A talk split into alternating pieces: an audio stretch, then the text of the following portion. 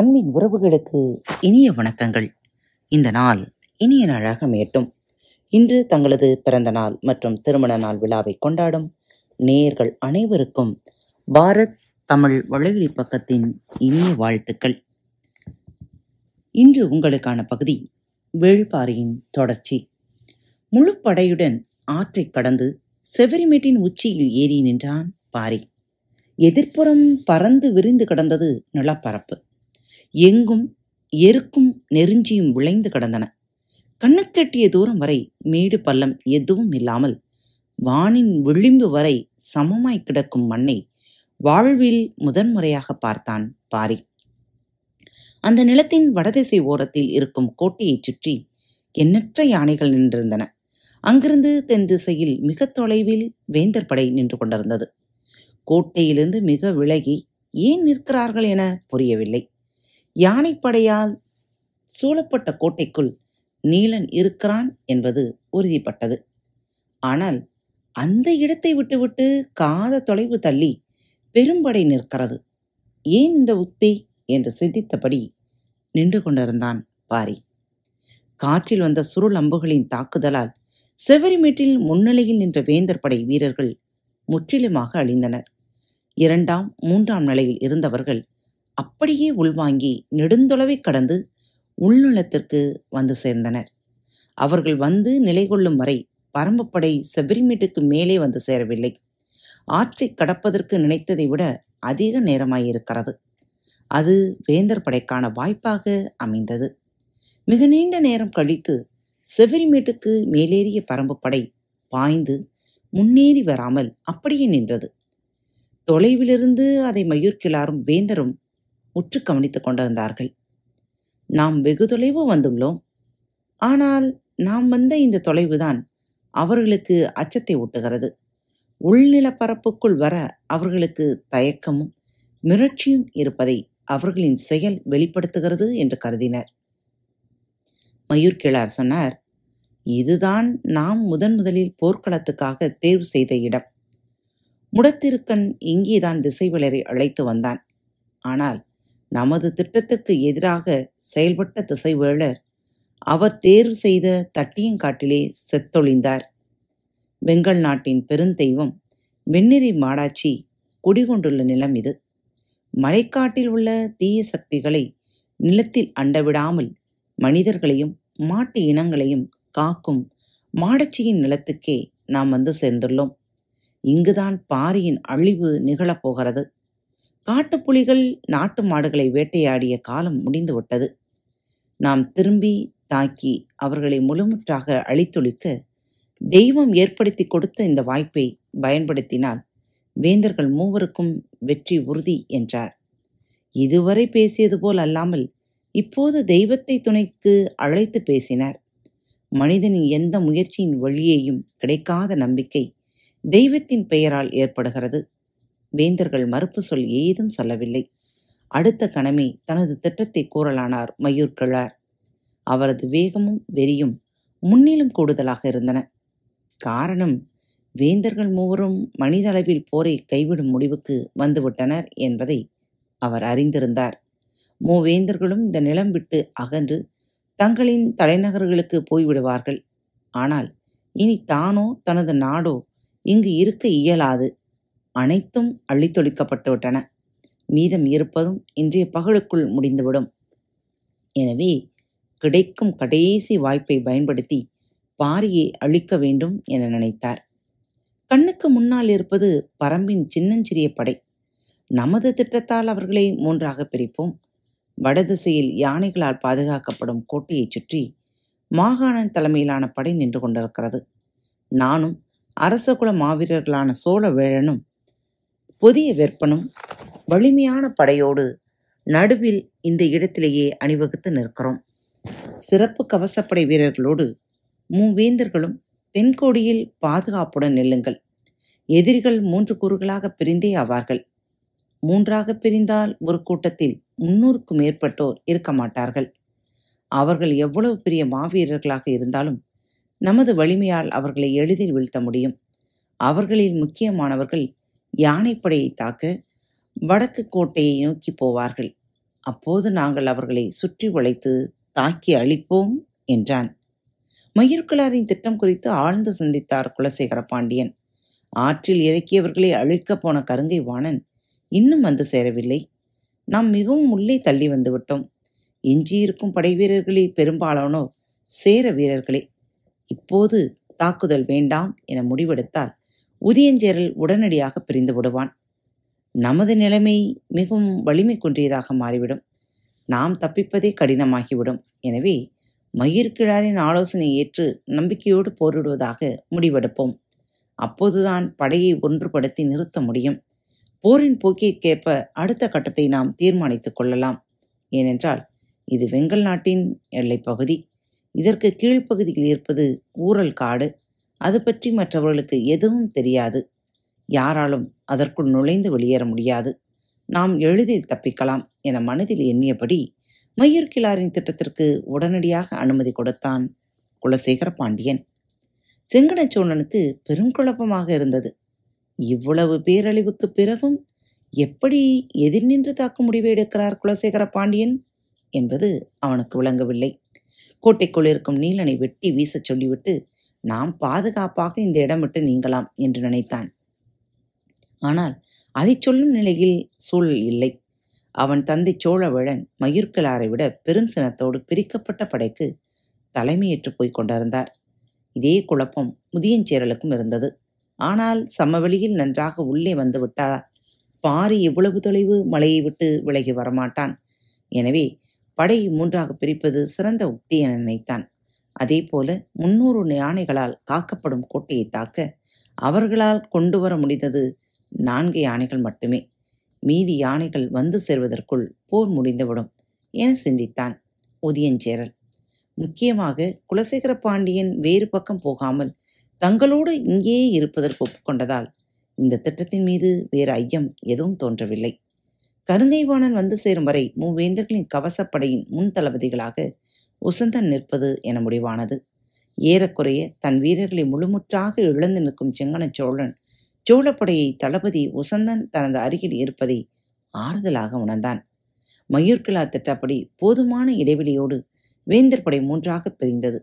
பெரும் எண்ணிக்கையிலான வீரர்களோடு புதிய வெப்பன் சோழவேளன் ஆகியோரோடு நடுவில் இருக்கும் படையில் வீர்கொண்டு நிற்கிறார் மயூர்கிழார் செவ்வரிமேட்டில் ஏறிய பரம்பு படை ஏதும் செய்யாமல் அப்படியே அங்கு நின்றது. முன்னேறுவதா அல்லது திரும்புவதா என்ற குழப்பத்தில் அவர்கள் இருப்பதுதான் இதற்கு காரணம். அதே நேரம் அவர்கள் வராமல் நாம் முன் சென்று தாக்க வேண்டாம் என்ற முடிவோடு இருந்தார் மயூர்கிழார். மீட்டு நிலம் ஏறியவுடன் எதிரிகளை நோக்கி முன்னேறாமல் படையை அப்படியே நிறுத்தியிருந்தான் பாரி. எதிரிகளின் படை மீண்டும் பிரிந்து விலகுவதை பார்த்தான். வடக்கோடியில் யானைப்படையால் சூழப்பட்ட கோட்டை இருந்தது. தென்கோடியில் கவசமணிந்திருந்த குதிரை வீரர்கள் நிறைந்த சிறுபடை இருந்தது. இவை இரண்டுக்கும் இடையே தனக்கு நேரெதிராக வெகு தொலைவில் பெரும்படை ஒன்று அணிவகுத்து நின்றது. காலாட்படை வீரர்களால் நிறைந்துள்ள அந்த படையில் ஆங்காங்கே குதிரைகள் சில வீரர்கள் நின்றனர். அவர்கள் அணிந்துள்ள கவசங்களின் தன்மையை வைத்து அவர்கள் தளபதிகளாகவோ வேந்தர்களாகவோ இருக்க வாய்ப்புண்டு என கருதினான் பாரி. இடது பக்கம் ஆற்றை கடந்து நான்கு யானைகளோடு மேலேறிய தந்தமுத்துக்காரர்களுக்கு சிறிது கால இடைவெளி தேவைப்பட்டது. அதற்கான நேரத்தை கணித்தபடி திட்டங்களை வகுத்து கொண்டிருந்தான் பாரி. பரம்பு நிலம் விட்டு வெகு தொலைவு வந்துள்ளோம். நாக கரட்டின் மேல் நின்று குறிப்புணர்த்தியது போல இப்போது எதையும் செய்ய முடியாது. நீலனை மீட்க இதுவே இறுதி தாக்குதல். பரம்பின் மிக வலிமையான வில்வீரர்களிடம் மிக குறைவான அம்புகளே உள்ளன. எதிரிகள் நம்மை மூன்றாக பிரித்து எளிதாக தாக்கி அழிக்க நினைக்கிறார்கள் என எண்ணியபடி பாரி சொன்னான் கோட்டைக்குள் இருக்கும் நீலனை மீட்பதே முதற் பெரும் வேலை. தந்தமுத்துக்காரர்களின் தாக்குதல் தொடங்கியவுடன் மின்னல் வேகத்தில் செயல்பட வேண்டும். எல்லா வகையிலும் நமது வலிமையான தாக்குதல் அங்கு நிகழ வேண்டும்.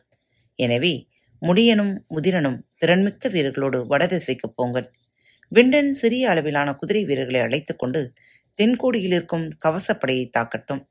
காத தொலைவுக்கு அப்பால் ஆற்றின் கரையிலிருந்து வந்து கொண்டிருக்கும் காலம்பன் அவனோடு இணைந்து கொள்ளட்டும். அதுவரை விண்டன் நிதானமான தாக்குதலை நடத்தட்டும். நடுவில் இருக்கும் இந்த பெரும் படையை நான் எதிர்கொள்கிறேன் என்றான் பாரி. அதில்தான் முடியன். நடுவில்தான் எதிரிகளின் வலிமை மிகுந்த படை அணித்து அணிவகுத்து நிற்கிறது. அப்படி இருக்க எண்ணிக்கையில் மிக மிக குறைந்த வீரர்களோடு பரம்பு தலைவன் தனித்து போவது சரியல்ல என்றான். இப்போது முக்கியம் நீலனை மீட்பது. நீயும் முதிரனும் அந்த கோட்டையை நோக்கி முழு வேகத்தோடு முன்னேறுங்கள். நடுவில் நிற்கும் இந்த பெரும் படையை உங்களை நோக்கி வராமல் நான் பார்த்து கொள்ளுகிறேன் என்றான். முடியன் முதிரன் விண்டன் மூவரும் இதை ஏற்றுக்கொள்ளவில்லை. ஆனால் உதிரனோ விண்டனோ பாரியை மறுத்து பேச முடியாது. முடியன் மீண்டும் சொல்ல வாயெடுத்த போது அங்கே பார் என்றான் பாரி. அவன் கை நீட்டிய வடதிசையை அனைவரும் பார்த்தனர். கொண்டு வந்த நான்கு யானைகளில் மூன்று யானைகளை முன்னங்கால்களை வண்டியிட வைத்து நிறுத்தினர் தந்தமுத்துக்காரர்கள். ஒரு யானை மிகவும் பின்னால் நின்று கொண்டிருந்தது. வேலை தொடங்கிவிட்டது. உடனே அவ்விடம் போ என்றான் பாரி. அதன் பிறகு பேச இடம் ஏதும் இல்லை. தங்களுக்கான வீரர்களோடு முடியனும் முதிரனும் அந்த இடம் விரைந்தனர். கோட்டையைச் சுற்றி முன்னூறு யானைகளை அணிவகுத்து நிறுத்தியிருக்கும் அள்ளங்கீரன் தன் எதிரிகள் மூன்று யானைகளை மண்டியிட வைத்துக் கொண்டிருப்பதை உற்று பார்த்தான். அவனது யானைப்படைக்குப் பின் பெரும் தளபதி மாகாணன் தனது சிறப்பு வீரர்களோடு நின்றிருந்தான். சிறு வயது முதல் யானை போரில் பயிற்சி கொண்டு இணையற்ற பெருவீரனாக வளர்ந்தவன் அல்லங்கீரன். யானைப்படையின் தளபதியாக நீண்ட காலம் இருந்த அவன் வயதானதால் அந்த பதவியிலிருந்து விலக்கப்பட்டான். ஆனாலும் யானைகளின் மீதிருந்த காதலால் கட்டுத்தறியின் காவலனாக பொறுப்பேற்று அந்த பணியை செய்து வந்தான். எதிர்பாராமல் தட்டியங்காட்டு போரின் கடைசி நிலையில் மூவேந்தர்களின் யானைப்படைக்கு அவன் தலைமை தாங்கும் நிலை உருவானது. வாழ்வு முழுவதும் யானைப்போரிலே கழித்த அல்லங்கீரன் எதிர்பாராமல் தனக்கு கிடைத்த இந்த வாய்ப்பை சிறப்பாக பயன்படுத்த வேண்டும் என நினைத்தான். ஆனால் போரிட வேண்டிய எதிரிகளோ மூன்று யானைகளை மட்டுமே கொண்டு வந்து மண்டியிட வைத்தது ஏதோ சடங்கு நடத்தி கொண்டிருக்கிறார்கள் என்ன இது என்று புரியவில்லை என அழுத்து கொண்டான். தந்தமுத்துக்காரர்கள் மூன்று யானைகளையும் முன்புற கால்களை மடித்து மண்டியிட வைத்தபடி அவை ஒவ்வொன்றின் பின்புற குதத்திலும் வட்ட வடிவ நீள் மூங்கிலை சொருகினர். தாங்கள் குடுவையில் கொண்டு வந்த மூலிகை சேர்மானத்தை அதில் ஊற்றினர். அப்போது முன்புறம் நின்றிருந்தவர்கள் நெல்லிக்காய் அளவு உருண்டைகளை யானைகளின் அடிநாக்கில் வைத்தனர். தொலைவிலிருந்து அதை பார்த்த பாரி தாக்குதலை தொடங்கும் நேரத்தை கணித்து உத்தரவிட்டான். குரல் கேட்ட கணம் விண்ணன் குதிரைகளோடு தென்கோடியில் இருக்கும் கவச வீரர்களை தாக்க விரைந்தான். இருபுறமும் வீரர்கள் பிரிந்தவுடன் இருக்கும் சின்னஞ்சிறு படையைக் கொண்டு முன்னே நிற்கும் வேந்தர் படையை நோக்கி முன்னேறத் தொடங்கினான் பாரி. தனது திட்டப்படி எதிரிகள் மூன்றாய் பிரிந்து விட்டனர் என்பதை பார்த்த கணம் வெற்றி கூச்சலிட்டார் மயூர்கிழார் அது வீரர்களுக்கும் பெரும் திணைவை கொடுத்தது. வெகு தொலைவிலிருந்து சின்னஞ்சிறு கூட்டம் முன்னோக்கி ஓடி வந்து கொண்டிருந்தது. வருகிறவர்களை உருத்தெரியாமல் அழிக்க வேண்டும் என காத்திருந்தனர். புதிய விற்பனும் சோழவேழனும் விண்டன் தென்கொடியை நெருங்கி குதிரையை விரட்டி கொண்டிருந்தான். முடியனும் முதிரனும் தந்தமுத்துக்காரர்களை வந்தடைந்தனர். கனநேரம் கூட காலம் தாழ்த்தாமல் உள்நுழைய வேண்டிய மிகப்பெரிய பொறுப்பை தங்களிடம் பாரி கொடுத்துள்ளான் என்னும் எண்ணம் சற்றே பதற்றத்தை கொடுத்தது. மிக மிக குறைந்த வீரர்களுடன் எதிர்களின் பெரும்படையை தாக்க பாரி முன்னேறிக் கொண்டிருப்பது பதற்றத்தை மேலும் அதிகமாக்கியது. நீலனை மீட்டவுடன் விரைந்து போய் பாரியோடு இணைய வேண்டும் என துடிப்பேறி இருந்தான் முடியன். மூலிகைச்சார் முழுவதும் ஊற்றப்பட்டவுடன் மூங்கிலை உருவி எடுத்தனர். மண்டியிட்ட முன்னங்கால்கள் மேலெழுந்தன. ஒவ்வொன்றுக்கும் யானைக்கு அருகிலும் அவை ஒவ்வொன்றின் காலின் பெருநக கணுவையும் மிதித்தபடி வாய்க்குள் கையை விட்டு நாக்கை பிடித்துக்கொண்டு சரியான பொழுதுக்காக காத்திருந்தனர். அந்தந்த யானையின் பாகன்கள். அச்சம் என்பது துளிகூட இல்லாதவன் மட்டுமே செய்யக்கூடிய வேலை இது. யானைக்கு மதம் உண்டானால் காடு தாங்காது என்பது பொது வழக்கு. ஆனால் குட்ட மதம் சரள மதம் உள்மதம் என்று மூன்று வகை மதங்கள் உண்டு. இந்த மூன்று வகை மதங்களையும் பிற யானை கொண்டும் பாகன்களை கொண்டும் மாற்று நஞ்சை செலுத்தியும் அடக்கலாம். ஆனால் இந்த மூன்றும் அப்பால் நான்காம் வகை மதம் ஒன்று உண்டு. அதன் பெயர் எரிமதம். அந்த வகை மதம் கண்டால் அந்த யானையை எதிர்கொள்ள எந்த உயிராலும் முடியாது. தனது நிழலையே கொள்ள விரும்பும் மதம் அதுதான். மதம் பிடித்த மற்ற யானைகளை பிளிரினால் அந்த காட்டில் மனிதன் எங்கு இருந்தாலும் பிளிரல் கேட்ட கணத்தில் கைகால்கள் தானே பின்னிக்கொள்ள கீழே விழுவான். பிளிரலின் அதிர்வு மனிதனின் உள்ளியக்கத்தை நிலைகுலையச் செய்துவிடும். ஆனால் எரிமதம் கண்ட யானையின் பிளிரலை கேட்டால் யானையே கால்கள் பின்னி கீழே விழும். தந்தமுத்துக்காரர்களால் யானைக்கு நான்கு வகை மதத்தையும் உருவாக்க முடியும். மதமே யானையின் முழு ஆற்றலையும் வெளிப்படுத்தும். மதமே யானையின் மிகச்சிறந்த குணம். அந்த குணத்தை யானைக்கு வரவழைப்பது தந்தமுத்துக்காரர்களுக்கு மட்டுமே தெரிந்த செயல். யானைகளின் நாக்கை இறுக பிடித்திருந்த ஒவ்வொருவனும் அது பெருகும் வேகத்தைக் கண்டு உள்ளுக்குள் நடுங்கத் தொடங்கினர். முதலில் எரிமதம் கொண்ட யானையின் நாக்கு பெருகும். பிறகு அதன் முகம் கன்னம் துதிக்கை ஆகிய மூன்றும் பெருகும். நாக்கு பெருகி முடித்து முகம் பெருகத் தொடங்கும் முன் அதன் தன்மையை உணர்ந்து அனைவரும் விலக வேண்டும். நாக்கு பெருகத் தொடங்கியவுடன் அதிலிருந்து கையையும் காலின் பெருநக கணுவிலிருந்து தமது காலையும் ஒரே நிலத்தில் விலக்கிக் கொண்டு ஓசை எழுப்பியபடி அந்த இடம் விட்டு மூன்று பாகன்களும் ஓடத் தொடங்கினர். பாகன்கள் விட்டு விலகிய கணம் மூன்று யானைகளும் தங்களுக்கு எதிரில் திரண்டிருக்கும் யானை கூட்டத்தை நோக்கி ஓடத் தொடங்கின. எரிமதத்துக்கான சேர்மானம் உடல் முழுக்க பரவிக் கொண்டிருந்தது. மிகச்சில வீரர்களை மட்டுமே கொண்டிருந்த பாரி எதிரே நிற்கும் வேந்தர் படையை நோக்கிச் சென்று கொண்டிருந்தான். எவ்வளவு முயன்றும் போரை தவிர்க்க முடியவில்லை. கடந்த ஆறு நாளாக எவ்வளவு முயன்றும் போரை தடுக்க முடியவில்லை. இன்றும் எல்லாம் முடிவுக்கு வர வேண்டும். இனி பச்சைமலை தொடங்கி தொடரை நோக்கி வேந்தர்களின் வேர்க்கம்புகளும் ஒருபோதும் நீளக்கூடாது என்ற முடிவோடு முன்னோக்கி சீறிக்கொண்டிருந்தான் பாரி. எரிமதம் கண்ட யானைகள் தமது காதுகள் முகம் வால் ஆகிய நான்கையும் நிலைகொள்ளாமல் ஆட்டின. வெளிரல் தொடங்கும் முன்பு நடக்கும் செயல் இது. தங்களை நோக்கி ஓடி வந்து கொண்டிருக்கும் மூன்று யானைகளின் மீதும் பாகன்கள் இல்லை. ஆயுதங்கள் ஏந்திய வீரர்களோ முகப்பாடமோ கவசமோ இல்லாமல் வந்து கொண்டிருக்கின்றன. ஆனால் தன்மையும் வேகமும் மிகவும் மாறுபட்டதாக இருக்கின்றனவே என அள்ளங்கிரனுக்கு தோன்றியது. எனினும் வெறும் மூன்று யானைகளால் என்ன செய்துவிட முடியும் என்ற எண்ணத்துடன் அவற்றின் வருகையை எதிர்நோக்கி கொண்டிருந்தான்.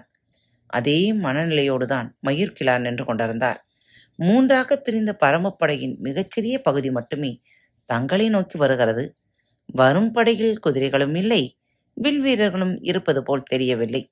பிறகு எந்த நம்பிக்கையில் அவர்கள் வந்து கொண்டிருக்கிறார்கள் என்ற சிந்தனையில் நின்று கொண்டிருந்தனர். அதுவரை தந்தத்தின் மேலே துதுக்கியை முறுக்கியபடி ஓடி வந்து கொண்டிருந்த யானைகள் இப்போது துதிக்கியை இரு பக்கமும் முழுமையாக வீசத் தொடங்கின. தலையை மறுத்து ஆட்டி அதைவிட வேகமாக காதுகளை ஆட்டத் தொடங்கின. யானையை மனிதனால் விரைவாக நடக்க வைக்க மட்டுமே முடியும். ஒருபோதும் மூட வைக்க முடியாது. ஏனென்றால் ஓடும் யானையின் மீது தூசு கூட நிற்காது. அப்புறம் மனிதால் எப்படி அமர முடியும்? யானையின் ஓடும் நிலத்தில் புற்கள் மீது புள்ளினம் அமராது. யானை ஓடி மனிதன் பார்ப்பது மிக மிக அரிது. மனிதன் பார்த்ததெல்லாம் பாகன்கள் யானையை விரைவாக நடத்திச் செல்வதை மட்டும்தான். போர்க்களத்தில் அந்த காட்சிதான் தென்படும். ஆனால் இப்போது அவர்களின் கண்களுக்கு எதிரில் வந்து கொண்டிருக்கும் யானையின் விரைவாக நடந்து வரவில்லை. நிலம் அதிர வந்து கொண்டிருந்தன. பெரும்பரப்பில் யானைகளின் ஓட்டத்தை முதன்முறையாக பார்க்கின்றனர். அவற்றின் முதுகெலும்பு வளைவுகள் எம்பி நிறங்குகின்றன பார்த்து கொண்டிருந்த அல்லங்கீரனுக்கும் அவைகளின் யானைகளின் மீது இருக்கும் பாகன்களுக்கும் கண்களில் நடுக்கம் துளிர்க்கத் தொடங்கியது. பாரியை தொடர்ந்து சிறுபடை வந்து கொண்டிருந்தாலும் அவனை சுற்றி வந்து ஓடி வந்த ஐவர் பாரிக்கான ஆயுதங்களோடு ஓடி வந்தனர். பாரியால் எதிரில் நிற்கும் மொத்த படையும் அழித்தொழிக்க முடியும் என பரம்பு வீரன் ஒவ்வொருவனுக்கும் தெரியும். ஆனால் எந்த ஆயுதத்தால் எப்படிப்பட்ட தாக்குதலை நடத்தப் போகிறான் என்பதைக் காண உடன் ஓடிவரும் வீரர்கள் ஆர்வத்தோடு இருந்தார்கள். ஒருவன் மூவிலை வேலினை பெருங்கட்டாக தூக்கி வந்து கொண்டிருந்தான். இன்னொருவன் கண்டரக் குழறிகளை ஏந்து வந்து கொண்டிருந்தான். வாள் வகைகளையும் வில்லம்பு வகைகளையும் இருவர் எடுத்து வந்தனர். இவர்கள் எல்லாம் ஒன்றுக்கு மேற்பட்ட ஆயுதங்களை எடுத்து வந்தனர். ஆனால் இவர்கள் நால்வரை விட பின்தங்கி ஐந்தாவதாக ஒருவன் வந்து கொண்டிருந்தான். காரணம் அவன் தூக்கி வந்த ஆயுதம். அதன் பெயர் இருள் தடி. அந்த தடிவகையைச் சேர்ந்த ஆயுதம் அதன் தலையில் இரும்பு களிமண்ணை உருக்கி உருளையாய் பார்த்திருப்பர். அந்த உருளையின் நடுப்பகுதியில் முளைவிடும் விதையளவு இரும்பினால் ஆன மழு எம்பி எம்பி இருக்கும் தடிவகை ஆயுதமெல்லாம் தாக்கி அழிக்கும். சிதைக்கும் ஆயுதம் பாறையோ பெருமரமோ எதுவாக இருந்தாலும் எருள் தடியால் ஓரடி அடித்தால் சிதைந்து நொறுங்கும். இணையற்ற வலிமை கொண்ட மாவீரர்களால் மட்டுமே கைகொள்ள முடிகிற ஆயுதம் அது. வேந்தர் படையை நெருங்கின யானைகள் எரிமதம் கண்ணை கட்டியது. கருவெளியை சுற்றியுள்ள வெண்மை மறைந்து தேன் நிறம் எய்தியது. தேன் நிறம் எரியத் தொடங்கியது. உடலுக்குள் ஏதேதோ நிகழ்ந்தன. கும்பத்தின் உச்சியில் இருக்கும் மயிர்கற்றைகள் தீக்கொழுந்து போல் மேலெழுந்தன.